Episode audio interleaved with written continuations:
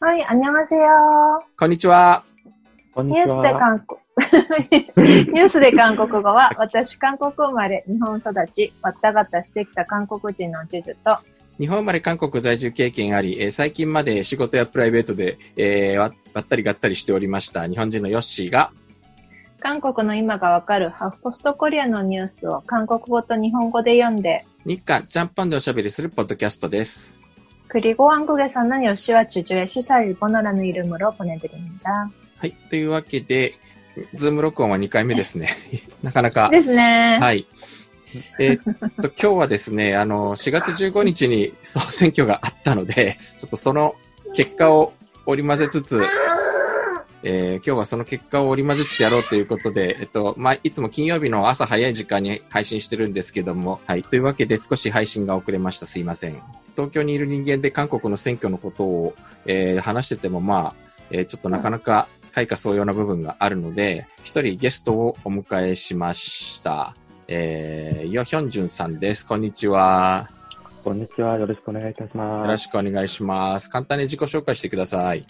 私は、えー韓国の大学で、えー韓韓国政治や、まあ、基本は北朝鮮ですが、まあ、韓国政治に大変興味、深い興味を持っている人間で、最近ずっと東京に滞在しております。えー実際は、まあ、3月中に帰る予定だったですが、コロナのせいで、しばらくずっと滞在するようになりました。はい。なんか、もう帰るに帰れなくなっちゃった感じで、ちょっとかわいそうなんですけどね。あ、いや、と東京の方が好きで、まあ、何も問題もないですか。まあ、韓国に行ってもね、大学はまだ始まらないし、今年第一学期は、まあ、多分やらないと思います。ああ、じゃあもうす、オンライン、オンラインもやらないんですか？オンライン、オンラインだけで最後までやるそうですよね。あ、うんなるほど。まあ、あの、ヨヒョンジュンさんは、えー陰性なので、あんまりオンラインもそんなにすぐ、そっか。そう、マスプロ講義があるわけじゃないので、えっ、と、今ちなみに、ヨヒョンジュンさんおいくつでしたっけ？1993年生まれて、えー、若い26また、今年27になります。はい、27歳ですね。はい。えっ、と、ちなみに、えいや、もう、もう若いではないと思います。人生はもう終わりました。でもなんか、割と最近の典型的な20代っぽいというか、政治的には保守にも進歩にも幻滅しているという感じの、なるほど。え、すそのヨヒョンジュンさんは、東京の大使館で、あの投票したんですか？私3月中にソウルに戻る予定だったので、あれ、持ち込み、申請をしてなかったので、まあ結局投票もできなかったです。そうだったんですね。残念。で、私もね、今年はコロナで、はい。あの、投票に、ね、棄権しちゃって、すごい悩んだんですけど、棄権しちゃったので。先日会ったことあるのは、あの、日本人の専門家の前で言ったこと、こと言った話ですが、実際、選挙行かないでも何も問題ないでしょう。も 影響ないし。まあ、今回はね、なんかものすごい、あのね、あの、与党、共に民主党の圧勝だったので、そうなんですよね。そうですよね。うん。えーどうでしたか？じあの、ムンパのジジュさんとしては、いや、だから私も、うんあの、私が投票しないと、野党が勝ったらどうしようって思って、あの、投票に行こうと思ってたんですけどうん、やっぱりこういうコロナで小さい子供もいて、っていう中で東京の大使館まで、大使館領事部まで行くのは危ない。今回は絶対に、あの、どうせ与党が勝つから、絶対行くなって父親に何回も言われて。で、なのな、なんでそんな自信があるんだろうと思ったら、まあでも蓋を開けたらその通りでしたね。うん。あの、ヨヒョンジュンさんは、えームンジェイン政権大嫌い、あ、ムンジェイン大統領が大嫌いといつも言ってますけど、今回の結果どうでした？いくつか、あの、韓国政治を説明するの、あの、5つぐらいのルールがあるで、そのルールが全部崩れてしまって、うん、ちょっと大変ショックでしたですよね。ショック。まあ、どう、どう言っても、まあこれも、まあ、国民の選択だから仕方ないと思います。対局期、対局期とかバカたちが言うより、まあ、ま あそそういうわけではないでしょ。ええ、あの、ヨヒョンジュン君は、ムンジェイン大統領は大嫌いなんだけど、それ以上にパククネ前大統領も大嫌いという、えーだから、あの、太極旗を振っているおおじいさんおばあさんたちにはもうなんか、本当にひどい言葉を投げつけるんだけど、まあいいや。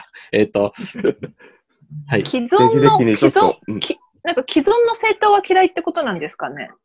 えー、まあ、そこまではないですが、まあ別に、どっちも良いないで、どちらと言っても、うん、まあ、選択肢が2つしかないんだから、まあ仕方なくあの保守の方ですが、まあ、どっちも別に、もう大嫌いと言っても間違いないと思います。まあ、ほら、韓国は、あの、完全に外交政策も経済政策も完全に綺麗に真っ二つに割れてる二大政党制なので、ね、なんか真ん中辺、真ん中がないんですよね、つまり。えーま、みんなせ政治専門家とかマスコミは真ん中がいるいると言いますが、実際はうん真ん中はなさし、ない、まあ、ないので、もう3、三分の2と3分の1で割れているそうでしょう。まあ今回だからその真ん中が完全に、まあコロナもあって、み与党の方にくっついたっていう感じなんでしょうけどね。そうでしょうね。というわけでちょっと一旦先にまず一本目のニュースを読みましょう。えっと、これは選挙に関するニュースは山ほど出てる中で、ちょっといろんな政治家の名前がいっぱい出てくるので選んでみました。選挙区で当選して第21代国会に進出した女性国会議員の数が29人を記録、歴代最多となった。ただ、比率で計算すれば選挙区全体の議席の11.5%に過ぎなかった。 지역구에서 당선돼 21대 국회에 진출한 여성 국회의원 숫자가 29명을 기록, 역대 최다를 기록했다.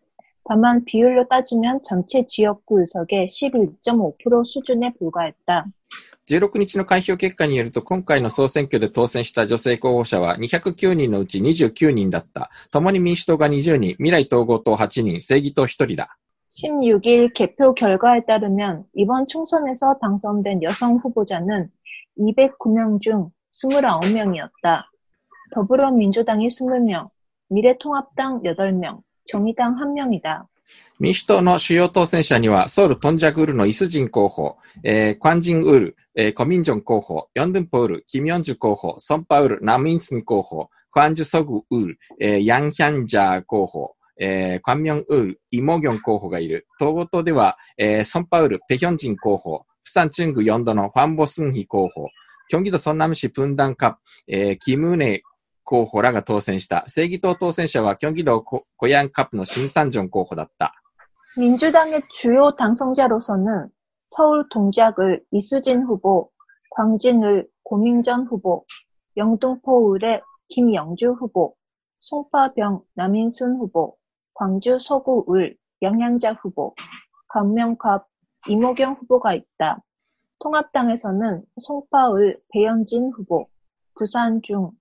영도 황보승희 후보, 경기 성남 분당갑 김은혜 후보 등이 당선됐다. 정의당 당선자는 경기 고양갑의 심상정 후보였다. これまで国会の女性の選挙区当選者の数はビビたるものだった。政権国会から第10代国会までは、イム・ヨンシン、えー、パク・スンチョン、えー、パク・ヒョンスク、キム・オクソン、えー、キム・ユンドク議員ら女性議員が一部存在したが、第14代まで選挙区当選者はいなかった。第15代国会では女性の選挙区議員が2人で、第16代では5人だった。 그간 국회의 여성 지역구 당선자의 숫자는 미미한 수준이었다. 재헌국회부터 10대 국회까지는 윤영신, 박순천, 박연숙, 김옥선, 김윤덕의 어, 의원 등 여성 의원이 일부 존재했으나 14대까지 지역구 당선자는 아예 없었다. 15대 국회에서는 여성 지역구 의원이 2명이었고 16대에는 5명이었다. えっ、と、その後、女性の選挙区当選者の数は次第に増え、2016年の第20代国会では98人の候補者のうち26人が当選した。今度の当選者は20代国会より3人さらに増えたわけだ。これで第21代総選挙は歴代最も女多くの女性候補が挑戦し、最も多くの女性候補が当選した選挙となった。 이후 여성 지역구 당선자 숫자는 차츰 늘러오다 지난 2016년 20대 국회에서는 어, 98명의 후보자 중 26명이 당선됐다. 이번 당선자는 20대 국회보다 3명 더 늘어난 것이다. 이로써 21대 총선은 역대 가장 많은 여성 후보자들이 도전했고 가장 많은 여성 후보자들이 당선된 선거가 됐다. はい。ということで、えっ、と、ちなみにですね、 ちなみに、比例区まで含めると57人当選したんだそうです。 で、やっぱりこれで史上最多です。で、これは全300議席のだいたい19%ぐらいに当たりまして、日本の衆議院の10.1%、10.1%をはるかに超えましたね。なるほど。えええーまだでもええ OECD 平均には届かないんだそうです。ねいろいろ呪文みたいに、いっぱい、いろいろ呪文みたいになんか人の名前いっぱい言いましたけど、やっぱりこの中で僕は最注目はコミンジョンさんだと思うんですが、どうかな？やっぱり、あの、今、今年の、今回の選挙を象徴する候補としては、そうですね。うん。でも、うん、長期的に名前を覚える価値があるかどうかは。まあね。あの、確かに。えっと、ちなみにコミンジョンさんっていう人は、あの、えっと青瓦台の大統領報道官をやっていた人で、えーつまり、ムンジェインの口と呼ばれていた人なんですね。元 KBS アナウンサあまた、私の中学校の先輩でございます。あ、そうなんだ。ー。うん。で、えー勝った相手がオゼフン元ソウル市長。おー。オゼフンさんもこれで政治家として復活の目はほぼなくなったんじゃないかという。ねう。ん、意外意外に、あの、選挙区自体、選挙区は、あの、野党、うんえ民主党に大変有利なところで、うん。あーそこまで落ちるではなさないと思います。うん。ただし、もう、だだって他の野党の大物政治家も全部落ちて、そうね。お世話に取り落ちたら大打撃ですが、他の人も全部なくなって別に、うん。ちょっとひどい言葉とかもしれないですいやが、みんな死んで、うん。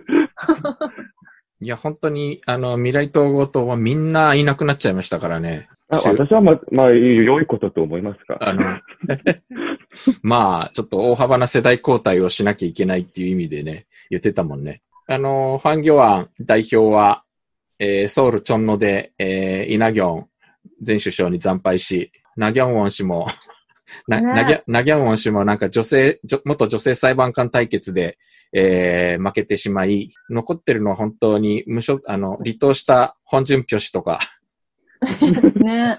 うん本当。に。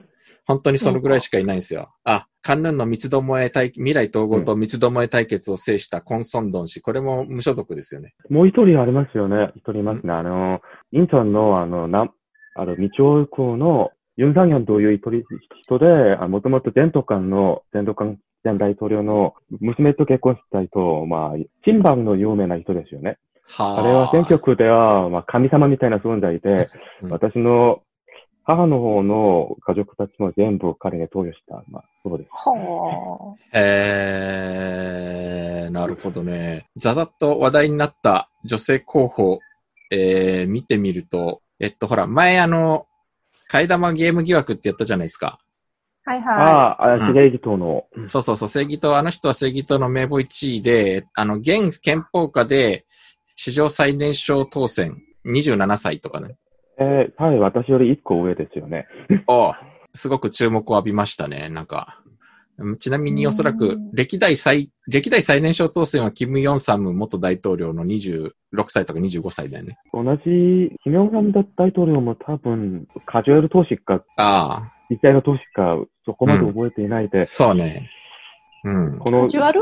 か数えるの。数え年があ、数え年か。うん個人的には、華々しく脚光を浴びましたけど、なんか、替え玉ゲーム疑惑とか結構20代には辛いのかなと、あんまりいい印象を持たないのかなと思ったり。そうですが、うん、そう当時は話題になった、な話題になった。でも、今のところで、まあ、あくまで結果論的な話ですが、あのゲーム疑惑は、まあ、20代の男の一部しか意味がなかった。うんそうではない。かと思っております。30代とか40代とかは、まあ別にもう興味もないし、まあ確かにね。確かに4月、4月1日頃までは政治党の支持率が3%ぐらいまで下がって、まあ比例代表ゼロ議席という話もありましたけど、まあ結果、結果を見見たら、政政治党は比例で10%ぐらい取ったでしょう。9 9.6%かな。うん。20代の男性も、男性全、20代男性全部がゲームやってることはまあないですが、ほとんどやっているので、うん。ちょっと怒りになったことは間違いないけど、その後すぐ忘れちゃった。あるいは、なるほど。うんなるほどね。覚覚えて、このリュウ、リュウホジョンさんに恨みを持っている人間もう、ん。そんなに数が多いではないし、うん。そもそも20代の数数は、まあ、30と40、50と比べたら、まあ、低いなので、結果的には、まあ、何も影響もなかったと言っても。なるほどねす。面白い。なるほど。へえ。あと、まあ、正義島だと、ハンナラ島から、あ、セヌリ島から、えー、正義島にくら替えした、ああジャスミンさんは、あ元フィリピン国籍のイジャスミンさんは、あの、比例9位で落選しました。ね残念。うんてか、なんでそんな低い、低い、低い比例の順位しか与えられなかったんだろう。残念。今回は多分、あの、ほら、小選挙区、ひ準連動型って言って、少数政党に有利だっていうから、まあ、最初20議席取るぐらい取るんじゃないかって言われてたじゃない。けど、あの、候補者の公認のやったときはもう、せセヌリと、ああ、いやいや、あの、保守党の方で、いやごめんなさい、まだまだあれ、政府の名前を覚えていない名前か、名前が変わりすぎなんだよね、でもね。今、今はもう、保守党といったら、自動的に花田党とつながる、つながっているので、うん。保守党があの、あの、衛生政党を作ったし、民主党ももう衛生政党を作ることが確実な時点なので、まあ、イジャスミンどういう意図に比例の上位の順番を与える価値はなかったそうではないかな。まあ、うんそもそも進歩でもないし、ただ、国会議員になりたいで正義党に入った人間に過ぎないでしょ。と、いや、なかなかそうなんだけど、国会にひ、にそういう人は一人必要だったと思うから、うんあ、そう、それで、あの、ほら、共に民主党も、あの、ベトナム出身の人を一人擁立したっていうニュース読んだじゃない。はい。え？とうん、と彼女もダメだったんでいや、しょ彼女はね、そもそも名簿にすら入らなかったのよ。あ、そっか。いい、えっ、と、公認委員会の投票で選んでるらしいんだけれど、名簿の順位つけてるらしいんだけど、結局そこで落ちてしまったという、なんだかひどいことになっている。結局、多文化政策ってやっぱり韓国ではなかなか票にならないのかな。なかなか票にならないぐらいじゃなく、ぜ絶対票にならないです。うん、私は正義党を、あの、正義党の言い訳を言う、言うつもりではないですが、うん、正義党、正義党の立場で申し上げると、イジャスミンドリートに順番を与える正義党が当選できる国会議員はまあ5人とか6人ぐらいのみで、その大事な大事な国会議員の議席を、椅子を、まあ、あんまり価値ないの、いや、イイジャスミンさんに与える位置、与える一応は、まあ、1%もない。うーん、でもあんまり価値ないって言うとちょっと嫌だな。うんもちろん私も嫌だですが、これはまあ、うん現、現、リアルポリティクスなので、う。うんん、正義との立場で申し上げると、うん、スポークスマンで正義党の。比例の順番、9番も、高い、高い順番と思います。あ、そで、う。比例、比例9番も、まあ、やや当選可能性、当選の可能性が、まあ、ちょっとある。まあ、なるほどね。うん。正義党のとしては、まあ、最大の配慮をしたと見ても間違いないかも。なるほどね。うん、なかなかそう、すごい辛辣なのよね、その辺が。えーうんうん、あと、もちろんこれ、せ政治的にた正しいと言えば、まあ、絶対正しいない話ですがうん、うん、うん、ううんん。言ってみれば、イ・ジャスミン氏はきっと正義党が人材擁立的な、インジェヨンリップ的な感じで、華々しく打ち出したにもかかわらず、結構他の党もみんな、このインジェヨンリップの人たちにはすごい冷たくて、あの、わざわざ声をかけて、あの、華々しく打ち上げるけど、名簿の順位にはすぐ、名簿の順位とか、予備選とかではすごい冷遇するんだよね。うん。未来統合党の野党が、あの、テニスコーチで、はいあの、えセクハラを告発した、あの、キムーニ氏っていう人を比例で擁立したんだけど、名簿23番で落ちてるのよ。ああ、そうなんだ。だから、け結構、うん華々しく、華々しく宣伝して、擁立した割には低い順位になってる。うんうん。結構そういうケースが多い。うんあの人は当選したんですか？あれ、どの人？ハンギョアンさんが、あれ、インジェ4位と言って、あれ、タポク社の、あれ、一つの足がないと。と、ああ、当選したんですよね。ハンハンナラ党の順番12番の、12ジ番。ソンオ、ジソンオという人ですよ、ね。あ、チソンホさん。あ、この人も脱北者なの？はい、タポク社で、へあのえ。2, 2年前トランプ大統領の、あれ、うん国政演説の時に、うん。あの、アメリカの、アメリカ連邦議会に招待されて、まあ、トランプ大統領が、まあ、彼は、まあ、自由を求めて、北朝鮮から逃げた偉い人だと、まあ、うんト。ランプさんに称賛された、まあ、人ですよね。はあ。うんまあ、脱北者といえば今回は、あの、注目を浴びた人が、あのね、テヨンホさんが、えっと、カンナムから当選しましたけどね。結構ぶっちぎりで当選しましたね。あの、確かなんかテヨンホさんは、あの、先先生が非常にお親しいはず。テヨンも、もう、議員さんは、まあ、もう議員になりましたね。うん。もう何回もめ何何回も会ったことありますが、うーん、最初から本当に当選できるかどうか、すごく興味、興味深かったので、うん実。際は当選できないではないかと思ったけど、野党がさ惨敗した状況でも、まあ、20%ぐらいの幅でしょう。あの、ぶっちぎりでね、大差で当選してましたね。あの、ヒョンジュ君が前言っていたのは、あの、か、みんな言われてたのが、あの、カンナムなんで保守的な人たちが多い。所得が高くて、えっ、と、みんな基本的に野党支持だし、ムンジン政権はやっぱりあの、不動産政策で結構、マンションの購入者になんかすごく厳しい政策を取っていたので、やっぱそれに反発する、んあの人たちが多いお金持ちの住んでるとこなんで、っていうあれだったんだけど、もう、もう、もう一つの理由もあるので、カンナムではあれ、京山道出身の人々が多すぎです。ああ、なるほど。ソウルの南西、えっ、と、黒とか、クムチョンとかそこは、あれ、ジョラ道出身の方々が多すぎて、民主党に有利なところですが、カンナムとかソチョは逆ですよね。まあ、なるほど。で、まあ、確かに今回カンナムは、えっ、と、9選挙区あって、8が、ね、未来統合党でしたから、うんで、残りの1も結構、カンナムだけど、そんなに所得水準の高くないところ。ソンパ、ああ、ビョン、ソンパのビョン。うん。ああ、そう。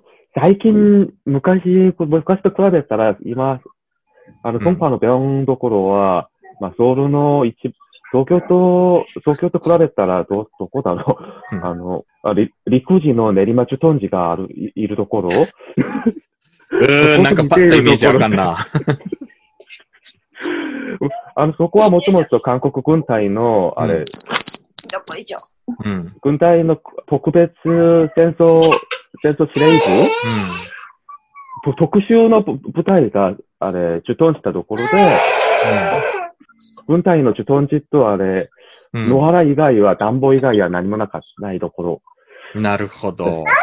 また、そのと、ソンパの病院ところは、ジョダ道出身の方が結構住んでいるので、うん。そこもあれ、民主党の系列政党に大変有利。選挙区が設立された96年からず今まで、あー一回を除いたら全部民主党系列の候補者が、まあ、楽に勝つ勝ったところうんうんうんでございます。ええそうなんですね。なんか他にこの注目してた女性候補とかいますかうーん、与党、野党。どっちでも。광주であれ、ヤン・ヒャンジャさんですか、あれ。はい광주 서부の、うん。 もともと民主党系列の、あれ、大物を破って当選、当選を果たしたの。彼女はちょっと、おも、注目、注目してもいいかも、いいかなと思って。へえ、どんなところが？あの、相手があれ、チョンジョンペドユイトで、おうーん、はいはいはい。あ野党、野党じゃないよ、まあ、まあ、ホホナンとか、あれ、うた近代中民主党、まあ、今の民主党とは、まあ、はるかに違いますが、うん。その時から、まあ、有名な人、人だし、うん。彼はあれ、全達県全国主席の人で、うん。70年代に全達県で全国主席、また、ソウル大学、大学を主席に入学して、司法試験も主席に卒業した、主主席に合格したのを、まあ、すごく頭いい人で、うん、まあ、大変貧しい家で生まれて、まあ、うん。人生を逆転じ、逆転に成功したのと、また、80何年、いやー、かわいい。80何年に、82年とかに、あの、司法修習課程を卒業して、うん。でも、裁判官とか検事にならないし、うん。人権弁護士になった。その理由は、まあ、ジェント官の名前で与えられるの、裁判官任命書とか、検事任命書とかは、まあ、受けたくない。まあ、ジェント官、ジェント官が大変嫌だ。まあ、そう、今まで私がしゃあの説明したように、すごい人で、ジェザドでは、まあ、ジェザドの息子と呼ばれた人ですが、うん。国会選挙で、まあ、大幅に負けて、ね政治生命はもう終わったそうですよね。え、チョンジョンベ氏が負けるんだ。そうと、そう、それはちょっと、そうだ。ちょっとそれは衝撃だな。ジジュさん、あの、昔、パクネヘアの変わったお姉さんのニュースを覚えてます。はいはいはい。ああ、はいよ。いいいますよね。43あのうんはい。はいはいはいはいはいはい。43。若い頃のパックでそうに。そっくりに顔、髪型を見せた。で、その後、あの、えーえーと、ムンジェイン政権に抗議して髪を全部剃って、えー、剃ったりした人なんですが、43は結局、プサンで落選しまして、あら、えーあの、まあ、民主党から結局5党ぐらい、いあの、政党5つぐらい渡って、結局未来韓国党に、あ、未来、未来統合党に結局渡り鳥として行きましたが、落選しましたね。うんないるほどろいろうん。頑張ったけど結局落選しましたね。うんうんうんうん個人的には大嫌いですが、まあ、それくらいにいろいろ政党政党を渡って当選を目指すこと、目指す行動は、まあ、すごく努力はと思って、まあ、当選してもいいかな。なんかかわいそうで。えでもなんかユフンジュン君が嫌いな人ばっかりで、むしろ誰だ、なんか褒める人いるのかな？えー褒める人は今回選挙で全部落ちました。うんあ、本当？そう。落ち、落ちた人とか、あれ、公認の受けてないとか、なるほど。うんそう。例えば？えー民主党といえば、クンテフさんが結構いい人と思って、うん。えっと、や、野党で言えば、あの、今回選挙で落ちたけど、あれ、キム・ヨンテイさんご存知でしょうか？えー、わかんないや。あんまりまあ有名じゃない人だけど、まあ若い、若いで、ポイントは？うん若いし、う元運動圏出身で戦う技術を知っているし、意外と運動系の人好きなの？え好きではないんです。まあ、き 好き大嫌いけど、まあ、運彼は動系の出身で、現実、うん現実、現実性を持っている。なんか、うんなんか理、理想とか、あの、思想なより現実性を知っているし、なるほどね。はい。はい。えーそういうことで、まあ結構高く評価したけど、選挙で落ちました。うんそうか。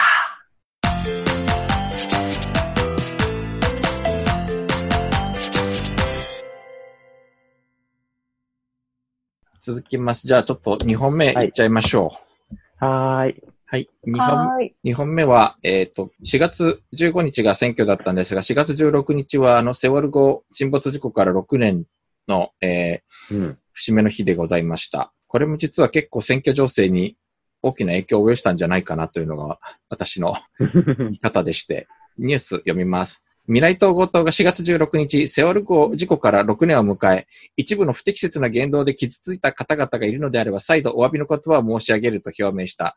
これに先立ち統合党は、チャミョンジン候補のセウォル号暴言をめぐる問題に巻き込まれ批判を受けていた。 미래통합당이 4월 16일 세월호 참사 6주기를 맞아 일부의 부적절한 언행으로 인해 상처받으신 분들이 있다면 다시 한번 사죄의 말씀을 올린다고 밝혔다. 앞서 통합당은 차명진 후보의 세월호 막말 논란에 휩싸이면서 비판을 받은 바 있다. 未来統合党のキム・ソンワンスポークスマンは同日の論評で、未来統合党は一度たりともその痛みを軽く考えたことがないとしてこう述べた。 미래통합당 김성환 대변인은 이날 논편에서 미래통합당은 단 한 번도 그 아픔을 가벼이 생각해 본 적이 없다며 이같이 말했다.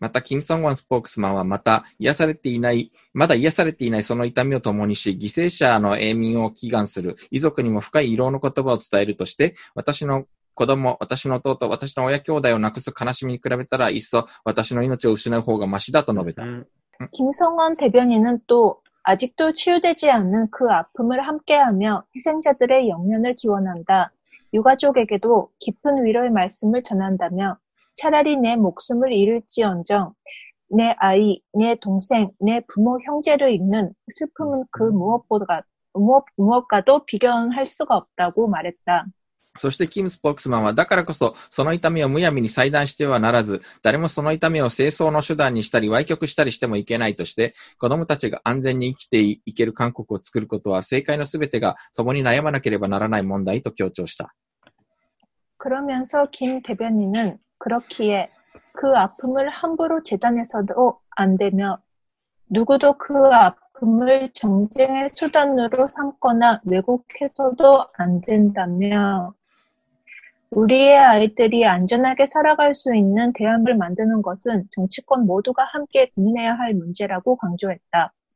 選挙って終盤になると結構、出現が大きな情勢を、大きな情情勢に大きな影響を与えたり。 노아이 これ失言、失言の度合いがひどすぎる。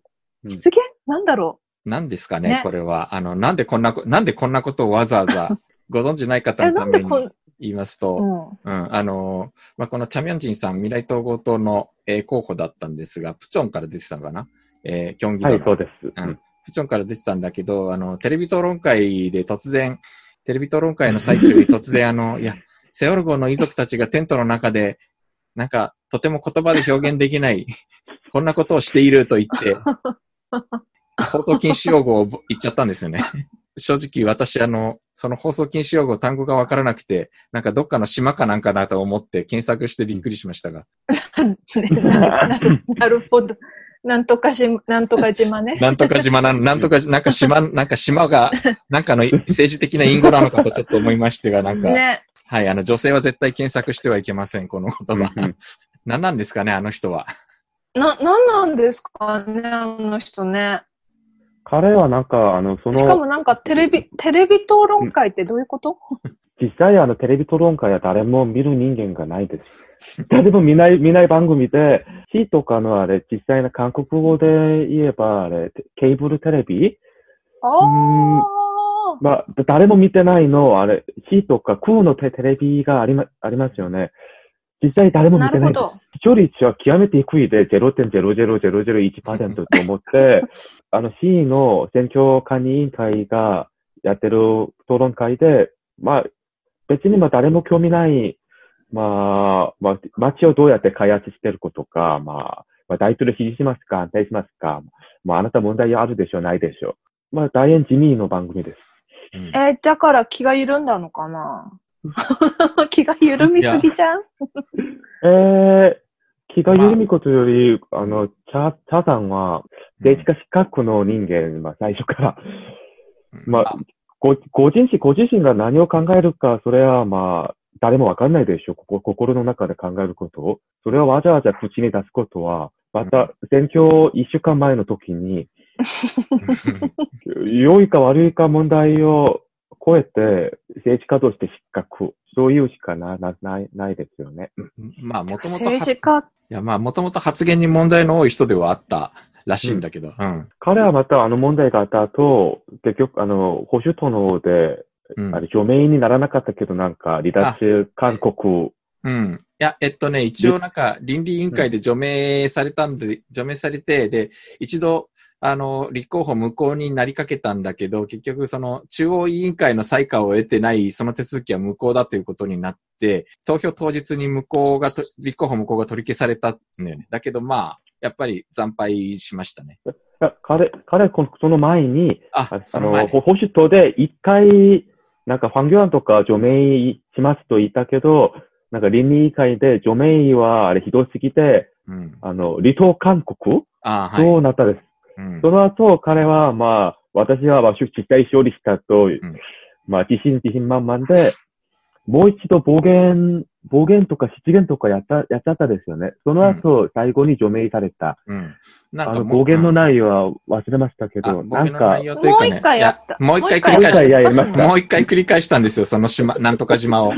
もうえ、もう一回言ったの？一回言ったのですよ。あの、えっと、もうタレ、今度はどこで？や、今度は、Facebook か、Facebook だったかな。あの、候補者の横断幕が、横断幕が3つ並んでいるの、3つ並んでいるのを、横断幕がなんとか島だみこれたいな。は全く勉強しなくていい韓国語だね。はい。あの、というですね。まあ、何のこっちゃかわかんない方多いと思うけど、うん、全然検まあ索する必要ない勉な。勉強する必要ないか必要ないですね。と思います。はい。はい。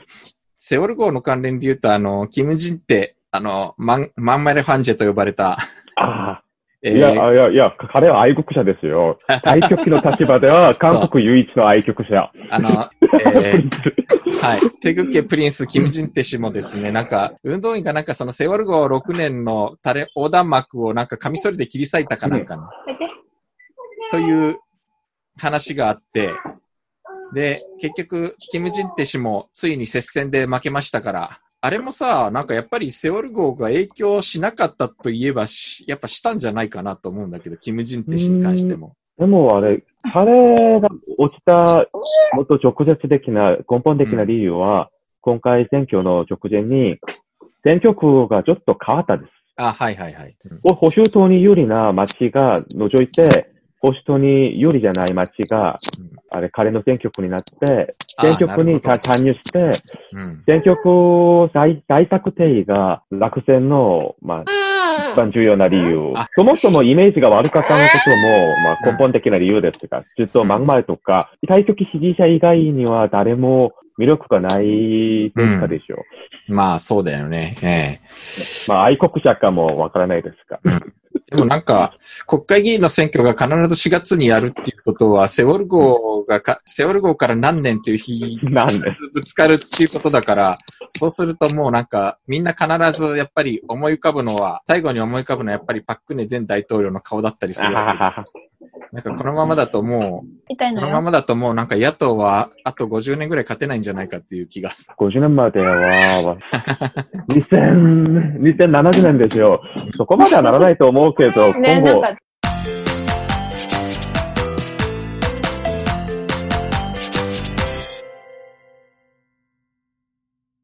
ここからは、えー、東京でいろいろ話していてもしょうがない部分もあるので、ソウルを、えー入れます。ハフポストコリア編集長のカンビョンキンさんをゲストに、いろいろと、えー気になったこと、気になること、まあなんか対日関係とかもいろいろあるしね、あの、気になる部分とか、ちょっとそんなことも聞いてみたいと思います。ジュジュさんは結構コロナの話がすごく気になったということで、コロナコロナ。そう。あにゃせよ 안녕하세요. 안녕하세요. 예예 예. 안녕하세요. 예. 안녕하세요. 안녕하세요. 안녕하세요. 예 안녕하세요. 예 반갑습니다, 편집자님. 예. 아, 예, 예. 예, 지금 지금 서울의 사무실에 계시는 건가요? 네, 사무실에 있습니다. 아, 예, 예, 예, 감사합니다. 예, 예, 이번 청성이 그 서울에서 어떻게 보셨는지 여러 가지 좀 질문을 하려고 하는데요. 네, 네. 예, 예, 먼저 그 특별히 저하될 수 있다고, 예, 뭐, 처음에는 뭐, 마- 마- 많이 그 우려가 컸던 이번 선거인데요. 예, 뭐, 특권 네. 열어보니까 뭐, 2000년대 들어서 최고치였다고 합니다. 그래서 뭐, 네, 특- 예, 사전 투표 참여율이 사상 최고였다는데요. 그 원인이 무엇이고, 뭐, 유권자들이 어떤 의사 표명이 있었다고 생각을 하세요? 참고로 저도 사전 투표를 로 이번 선거에 이제 들어갔었는데요.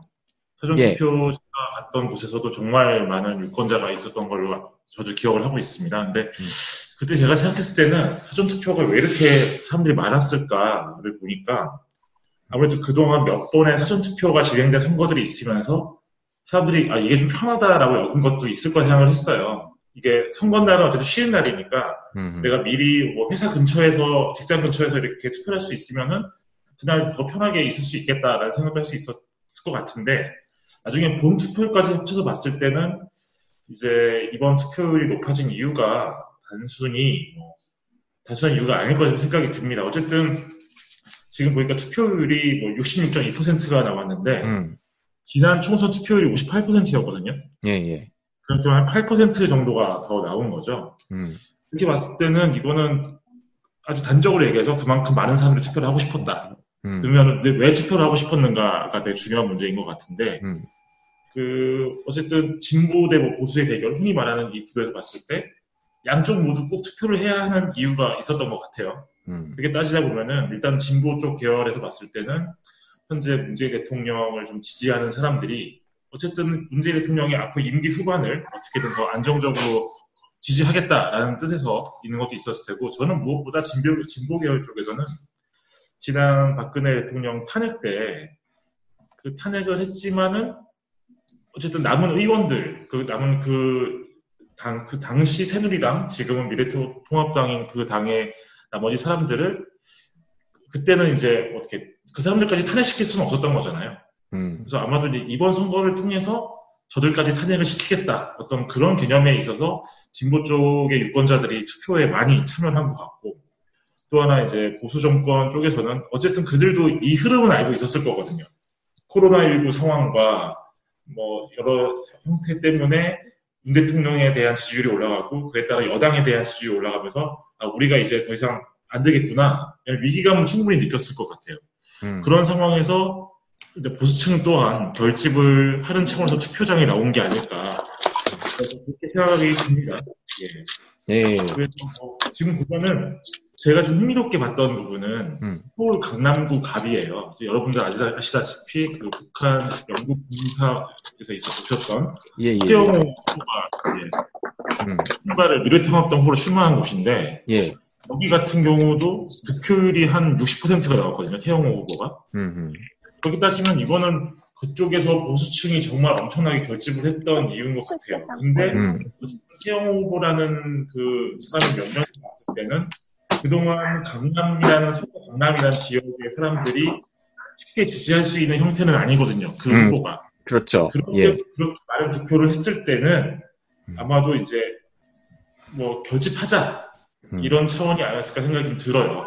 그리고 음. 이제 대구에서도 보면은 4년 전에는 당선된 김부겸 더불어민주당 의원이 이번에는 낙선을 했거든요. 예, 예, 예. 그 사람조차도 아, 이번엔 안, 안 된다라는 음. 의식이 있었기 때문에 그렇게 투표에 참여했을 것 같고요.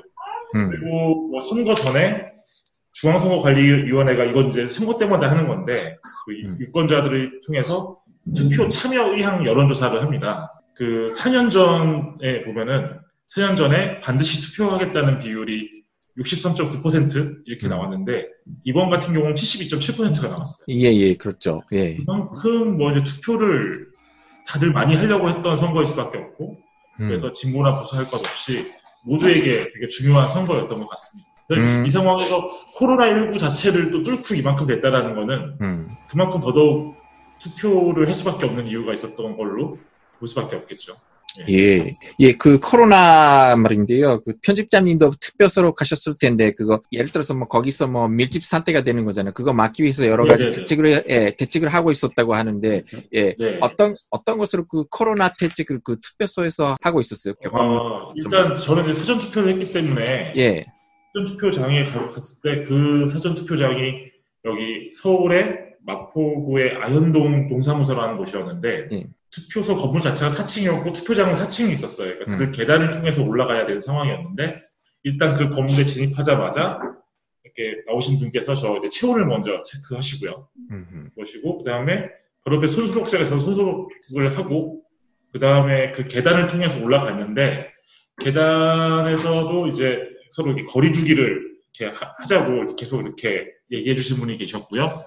투표장에 가까워지자 이제 그 비닐 장갑 을 주셨습니다. 그래서 비닐 장갑을 끼고 투표를 했고 바로 장갑 버릴 수 있도록 해주셨는데 어, 아무래도 그래도 좀 염려되는 상황은 있었을 것 같아요. 그래서 이 상황은 어쨌든 나름 이 선거를 치러야 되는 상황이니 여러 가지의 대책을 이렇게 강구해서 그렇게 진행하긴 했지만 이게 과연 효과적이었냐, 효과적이지 않았냐라는 문제는 아마도 한 이달 말 정도 돼야 될 것 같아요. 이 음. 바이러스 자체가 14일 정도 15일 잠복기가 있다 보니까 이- 이달 말이 됐을 때 확진자 수가 어떻게 갑자기 증가하거나 막 이러면은 아무래도 그때 가서는 이게 선거 영향이지 않냐 이렇게 볼 수도 있을 것 같고요. 아, 음, 네. 근데 아직까지는 뭐 모르는 상황이지만 이번 선거 자체는 무리 없이 진행이 된 것 같습니다. 근데 무엇보다 중요했던 건 이번에도 심지어 자가격리 대상인 사람들한테도 투표의 기회를 줬다는 거거든요. 예, 예, 예.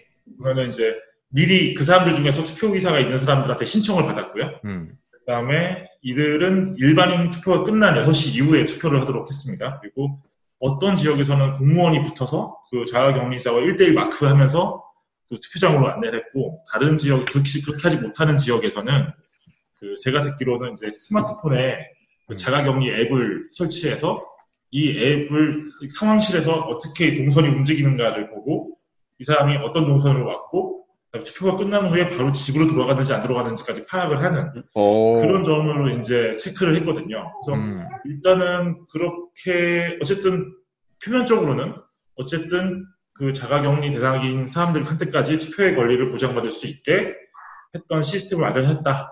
음, 그렇게는 좀 높게 평가할 수 있을 것 같습니다. 하지만 어쨌든 결과를 보면은 이제 좀 시간이 걸리지 않을까 예, 예. 저는 좀 생각이 듭니다. 예.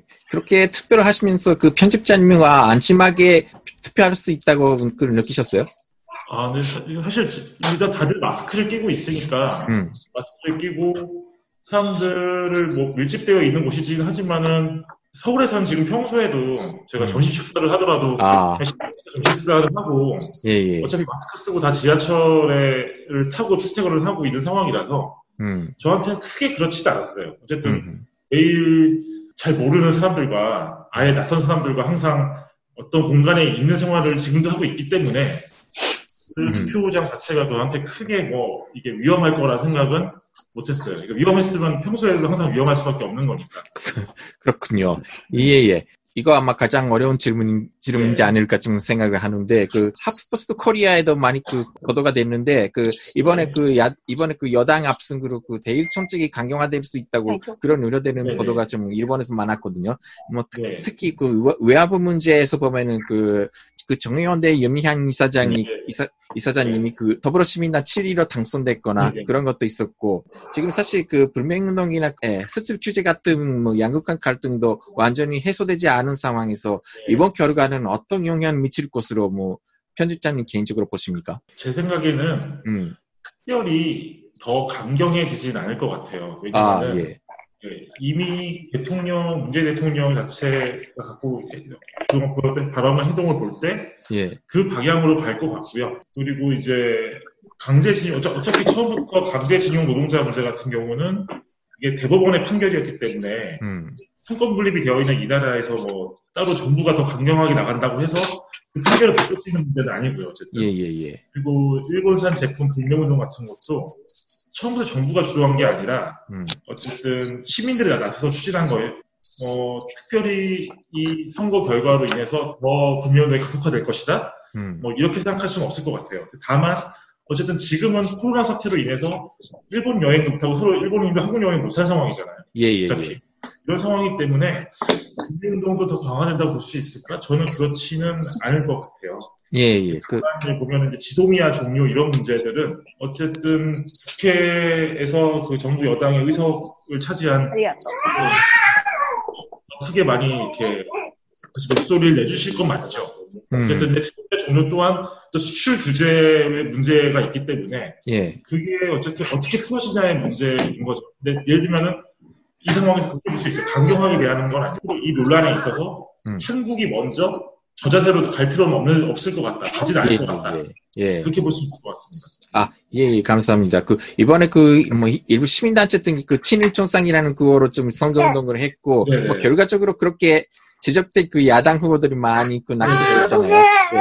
그런, 대, 그런 대일 정책이라는 주제는 이번 선거에서 예, 한국 국민들이 어, 어느 정도 관심을 갖고 있었던 건가요? 그 한국 국민들 중에서 친일 청산이라는 거는 항상 관심이 있기 때문에 예, 항상 관심이 있었고 근데 이번에도 친일 청산이라는 구도가 눈에 보이긴 했었죠. 예, 예. 그러니까 아예 이번 선거를 음, 이번 선거는 한일 전이다 이렇게 묘사한 포스터가 SNS에 돌기도 했었고요. 예, 그런데 이 구도 때문에 낙선한 후보들이 많다고는 저는 좀 모르, 모르겠어요. 미래통합당의 나경원 후보 정도가 음, 이걸 좀 영향을 받았을 것 같은데 음, 그러니까 나경원 후보의 실제 친일 여부를 저희가 단언할 수는 없어요. 근데 음. 그런 이미지가 사람들 사이에서 있었던 것이죠. 음, 근데 어, 나경원 후보를 낙선시킨 서울 동작구 의뢰 이 유권자들이 나경원 후보는 친일 청산의 차원에서 낙선시켜야 돼. 뭐 음. 이런 차원에서 낙선시켰을까? 저는 좀 그건 아니라 생각하거든요. 예, 예, 이 후보는 앞서서 자녀의 특혜 유혹에 대한 어떤 그런 특혜 유혹에 노출된 것도 있었고, 음, 서울에서 그 자녀를 대동하고 나오면서 좀 비동, 비난받는 것도 있었어요. 음, 친일 청산이 이 어떤 역할을 준 것 같지는 않고, 제 음, 생각에 이번 선거에서는 어쨌든 코로나19에 대한 이 정부의 대응, 음, 가장 큰 영향을 준 것 같습니다. 왜냐면은, 어, 어쨌든 전 세계 언론이나 이런 쪽에서 이 정부의 대응을 크게 높게 평가하고 있는데도, 음. 미래, 미래 통합당 같은 경우는 이 정부가 한 것이 없고, 의료진이 잘한 것이다. 뭐 이런 식으로 얘기를 한다거나, 오히려 실패한 방역이라고 규정을 한다거나, 선거를 앞두고 정부가 일부러 검사 수를 축소시켰다. 이런 식으로 가짜 뉴스를 퍼뜨렸기 때문에, 이 오히려 미래통합당의 낙선자가 많이 나올 수 있게 만든 음. 그런 상황이 아닐까. 예, 예, 감사합니다. 예, 그리고 아까도 좀 우리도 좀 얘기를 했는데 그 차명진 후보의 막말이나 그 김진태 후보 상중과 행동 같은 서열에 관련한 그 문제가 많이 그 거론돼 왔, 예, 예. 뭐 선거, 예, 선거 막판에서 그 거론됐는데 그 서로의 기억 같은 건 이번 총선에서 어느 정도 어느 정도 그 영향을 미쳤을까요? 어쨌든 이번 선거는 세월호 참사 6주기가 되는 바로 전날에 치러졌기 때문에 영향이 없을 수가 없, 없었을 거고요. 예. 그렇게 따지면 사실 미래통합당도 그런 세월호에 관련된 메시지에 대한 관리를 많이 했어야 된다는 생각이 들어요. 아, 자기들이 실제로는 그렇게 막말과 같은 논란을처럼 생각한다 하더라도 음. 이 선거를 바로 앞두고 있는 상황에서는 그렇게 했어야 되는데 그렇지 못한 점이 있죠. 예, 예. 그렇게 봤을 때 사실 세월호 참사 이후에는 음. 지금 그 이후에 치러진 선거가 하나, 둘, 셋, 넷, 총 네, 네 번, 이번까지 다섯 번 선거, 다섯 번째 선거인데, 예. 세월호의 기억은 항상 영향을 미칠 수밖에 없는 것 같아요. 예, 예. 그렇죠. 뭐, 특히 뭐, 예. 특히 뭐, 청송 같은 경우에는 그 4년에 한 번씩 그 사월에 네, 네. 치르는 거라서 뭐, 아무래도 뭐, 세월호 기억을 그, 뭐, 생각낼 수밖에 그렇죠. 없는 네. 상황이잖아요. 그래서 뭐, 예. 아무래도 이번, 예, 이러다가는 혹시 뭐, 야당은 어, 더 오랫동안 뭐, 이기지 못할 거 아닐까 그런 생각 음. 드는데요. 이게 뭐, 저도 약간 그렇게 생각이 들 수 있는데, 음. 이를테면은, 사실 세월호 참사는 한국인에게, 전 국민에게 하나의 트라우마가 된 예, 사건이고, 예, 그게 그 트라우마 자체가 누가 죽었다라는 게 문제가 아니라, 음, 그 학생들을 더 많이 구할 수 있었는데, 음. 당시 정권이 구하려는 노력 자체를 안 했다라는 개념에서 트라우마가 생기는 거거든요. 예, 예, 만약에 이 트라우마가 거치기 전까지는 음, 항상 그 시점에는 이 새로 참사에 대한 다시 그 기억이 떠오를 것이고 예, 그런데 저쪽 야당의 구성원들이 계속 그 박근혜 정권 시절에 때 있었고 또 이 세월호에 항상 막말을 했고 세월호 참사를 축소시키고 진상조사를 거부해 어, 막으려고 했던 세력들이 계속 그 당에 남아 있다면 그렇게 된다면은 계속 그 영향이 있을 수밖에 없겠죠. 음, 선거에서는. 지금 형이 말씀하신 야당도 음, 이 세월호 참사에 대한 좀 달라진 입장을 견지하거나 혹은 그렇게 뭐 막말 논란이든 그렇게 방해했던 사람들을 빼고 다른 어떤 소- 정당으로 탄생을 하든지 음. 그런 식이 되지 않는 이상에는 음, 저도 앞으로 선거에서 항상 장벽이 될 거라 생각이 들어요. 그들에게는. 음, 바로 지금 홍준표라고 당선 후 바로 다음날 지역구 행사에서 음, 이제 세월호 참사를 정치적으로 이용한 정치인들이 참 나쁜 사람이라고 막 이런 식으로 얘기를 했어요. 그러니까 예, 이게 예. 뭐냐면 홍준표 입장에서는 이번 선거에서도 이 세월호 참사를 정치적으로 이용한 사람들이 있었고 음, 그들 때문에 미래통합당이 졌다 이런 개념으로 얘기를 하고 있는 음, 거거든요. 음. 이만 역시 보면 이제 세월호 참사가 이번 선거에 영향을 줬다 이렇게 볼 수 있는 얘기겠죠. 아무래도 음, 네. 음. 그렇습니다. 예, 예, 예. 알겠습니다. 감사합니다. 그, 예, 그러면요, 편집장님, 그, 네네. 세월호 사고는요, 어, 당시에 10대나 20대한테 그, 막대한 영향을 준 것 같잖아요.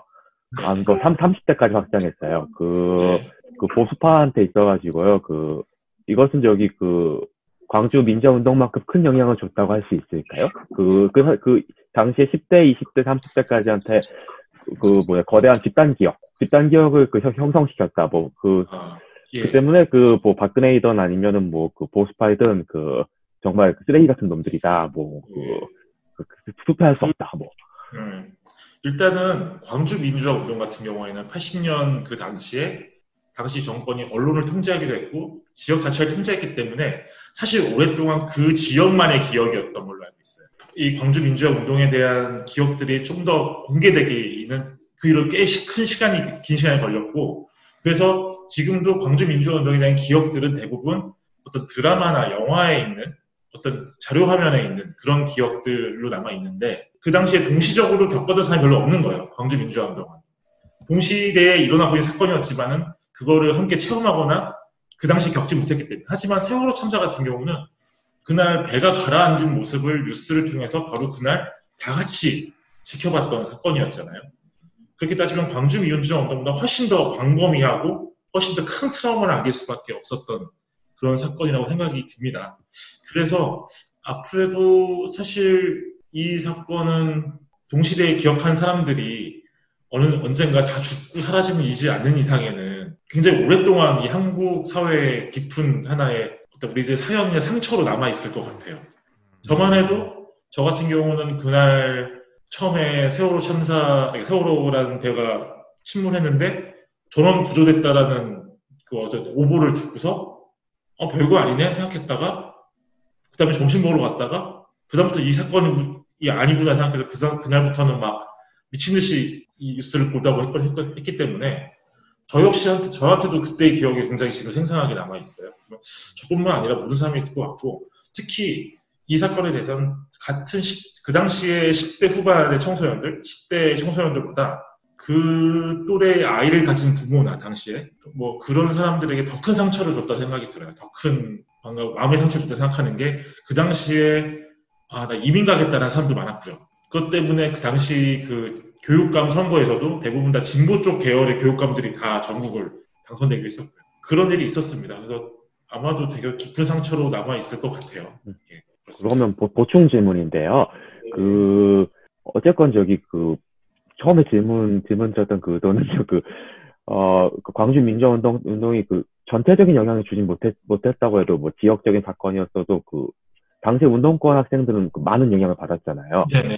그, 그, 그 비디오를, 비디오나 아니면 네, 뭐 그쵸. 그, 그 예. 사진 같은 걸 보고요. 예, 그거, 예. 그것과 마찬가지 영향을 뭐, 10, 당시, 세월호 사고가 났을 때 10대이든 아니면은 그, 10대 아, 아들, 딸을 둔 그 부모이든 네. 그러한 비, 비슷한 영향을 줬다고 그 정리할 수 있을까요?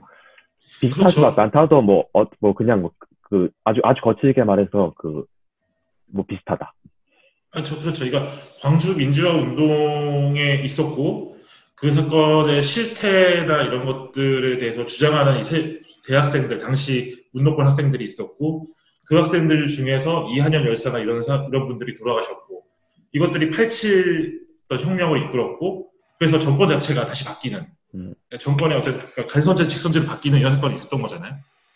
한국에서도 마치 비슷하게 볼 수 있을 것 같아요. 세월호 참사가 있었고 그래서 이 박근혜 정권에 대한 신뢰가 무너진 상황에서 그러면서 그 사이에 총선에서 더불어민주당이 이제 일당을 차지했고 그 이후로 탄핵 국면에서도 세월호 당시 7시간 동안 박근혜 대통령이 무엇을 했냐 그거에 대한 추적과 추적이 이루어지면서 이 탄핵까지 이어졌었고 그다음에 현 정권이 탄생한 것이거든요. 어쨌든 말씀하신 맥락이라면은 광주 민주화 운동처럼 세월호 참사 또한 한국의 정치적 지형과 어떤 이것들을 바꿔버리는 바꾸는 어떤 계기가 될 수밖에 없었던 아주 너무 슬픈 사건이지만 그런 사건이 될 수밖에 없었던 음. 그런 뭐라 생각이 듭니다.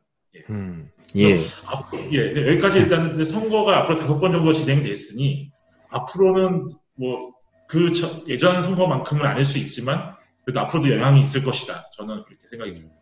음, 답변이 되셨나요? 네, 뭐, 그, 예. 그, 그, 그 저도 아마 거거 편집장님과 거의 같은 의견인데요. 네. 예. 예, 찌주상. 저는 좀 선거하고는 다른 얘기인데요. 지금 서울의 코로나 상황에 대해서 여쭤보고 싶습니다. 좀 아, 코로나가 좀 서울에선 한국에서는 좀 많이 잠잠해졌다는 얘기도 듣는데요. 도쿄에서는 긴급 사태 선언도 나오고 갈수록 외출을 사람들이 삼가하고 저도 애기 엄마인데 예. 그 갈수록 밖에 나가는 게 너무 두렵고 좀 그런 상황입니다. 근데 네. 좀 서울에서는 잠잠해졌다는 얘기를 듣고 사- 지금 어떤 상황인지 그, 여쭤보고 싶은데요. 예. 서울, 그러니까 서울을 예로 들면은 뭐 계속 확진자 수, 확진자가 나오고 있는, 있습니다. 서울에서도. 확진자가 나오는 있지만은 지금 전체 확진자 수가 오늘로서 20, 22명밖에 안 된 상황이거든요. 근데 지금 50명 이하, 한 30명 이하가 한 지금 8일 정도 연속되고 있어요. 그러니까 30명 이하로 발견되는 그런 확진자가 발견되는 게 8일 연속되고 있기 때문에 이제는 사- 사람들이 이제 이걸 이 방역 시스템 자체를 생활, 생활 방역이라고 해가지고 그러니까 평상시에 우리가 조, 조심하는 것 막상 이게 거리두기 이런 게 아니라 평상시에 우리가 가병을 조심하는 형태 이런 걸로 전환되자 전환시키자는 얘기도 나올 정도로 좀 많이 안정되고는 있습니다. 근데 서울 같은 경우는 어쨌든 지금 많이 들어오는 비율이 하나가 인천공항에서 이제 외국 해외에 입국되는 분들이 많이 중에서 많은 분들이 좀 발견되고 있어요. 22명 중에서도 한 14명 정도가 뭐 검역 과정에서 발견되고 있기 때문에 서울 같은 경우는 또 인천과 밀접한 곳이고 해외에서 들- 오시는 분들 많이 살- 여행하거나 뭐 많이 살고 계신 분이기 때문에 그렇기 때문에 좀 우려가 되는 건 있죠. 그래서 지금 그 중에서 자가격리를 하시는 분들 가운데 자가격리 해야 함에도 불구하고 막 몰래 나가서 적발되고 부동하고 이런 사례가 사례도 있습니다. 근데 전반적으로 제가 느낄 때는 어쨌든 저희는 다들 밖에 나와서 일을 하고 주말에는 다들 놀러 나가고 다들 단, 다 이렇게 마스크는 쓰고, 단 마스크는 쓰고 있지만, 그런 식으로 생활하고 있어요. 사실 그렇게 제가 생각했을 때는 아주 크게 그렇게 사람들이 안 나온다라는 개념은 아닌 것 같은데, 다만, 이를테면 밀폐된 공간에서 조심할 것 같아요. 극장이나, 뭐 실내 쇼핑몰이나, 제 친구 중에 이 근처에서 그 지하에 술집 빠른 한 친구 있는데 그 친구 가게는 지하고 밀폐된 공간이니까 더더욱 손님들이 안 들어오고 있다고 하더라고요. 하지만 어쨌든 그외 다른 곳에 돌아다니는 건 아주 큰 문제 없이 돌아다니고 있는 것 같습니다. 아까 지금 일본의 상황보다는 그래도 좀 나은 상황은 아닐까. 음, 그게 언제부터였습니까? 저기 도쿄도 빨리 그렇게 됐으면 좋겠는데. 이게 지금 저희를 보면은 그 저희가 확진자 수가 가장 높았던 때가 2월 27일이었어요. 확진자 수 하루 확진자 수가 한 1000명, 800명 이렇게 나온 다음에 지금 한 달하고도 보름이 지났으니까 어, 저희 같은 경우는 한 달하고 한 20일 지난 후에 지금 정도 안정된 시기를 겪고 있는. 정점에서 정점 시기에서 한 달하고 20, 20일 정도. 근데 저희 같은 경우는 한국 같은 경우는 정부가 미리 막 검사를 막, 막 해가지고 어쨌든 찾아놓은 거기 때문에 이 시점이 있을 수 있다 생각해요. 얼마 전에 보면은 얼마 전에 선거 전에 미래통합당 김종인 이런 사람들이 선거 앞두고 검사를 적게 했다라 막 의혹을 가짜뉴스 퍼뜨렸는데 알고 봤더니 질병관리본부는 발표된 게 한 50만 건이면은 그것보다 35만 건을 더 검사했었다는 거예요. 왜냐하면은 발표된 거는 의심 환자에 대한 검사 건수만. 음. 의심 환자가 아니어도 내 스스로 뭐 검사를 받고 싶다거나 이런 사람도 있을 수 있잖아요. 그 사람들 원래 다 검사를 잘 진행하긴 했었던 거죠. 그러니까 실제 지금 검사 규모는 한 90만 건 정도가 되는 거예요. 지난 몇 개월 동안 봤을 때. 그렇기 때문에 지금 한 달하고 정점에서 한 달하고 20일이 지난 지금 시점에서 이제 뭐 22명 아예 처음 지금 신천지 때문에 난리 났었던 도쿄에서 뭐 이런 상황이 될 수 있지만 제가 여기서 각종 보도를 봤던 일본의 상황은 처음에 그런 많은 검사를 진행하지도 않았었고 이게 지금 와서 검사를 막 진행한다고 했을 때 음. 한 달하고 20일 정도 후면은 이게 안정될 수 있을까? 그렇게 보면 좀 우려가 될 수는 있을 것 같습니다. 음, 예. 알겠습니다. 예, 예, 예. 지금 그, 예, 지금 한국에서 아이를 낳을까 좀 심각, 심각하게 고민 중이라서. 아, 예. 아, 이왕이면, 이왕이면 저번 한국에서 오셔서 계시는 게 혹시 모르, 그러니까 일본에서는 이게 어쨌든 이게 병원을 통해서 감염될 수 있는 거니까 음. 네. 아무래도 좀 걱정이 되긴 하네요. 예, 예, 예, 감사합니다. 지금 오늘도 좀 도쿄만 해도 200, 201명 확진자가 나왔다고 하- 하더라고요. 도쿄만. 도쿄만, 도쿄만으로. 아직 그 심각한 수준이 좀 계속되고 있는 그런 상황입니다. 오늘 좀이 정도로 하겠습니다. 예, 그, 예, 편집자님 정말 감사합니다. 뭐, 감사합니다. 감사합니다. 시간을 내주셔서. 감사합니다. 예, 감사합니다. 예, 감사합니다. 나중에 뵙겠습니다. 예, 네, 감사합니다. 감사합니다.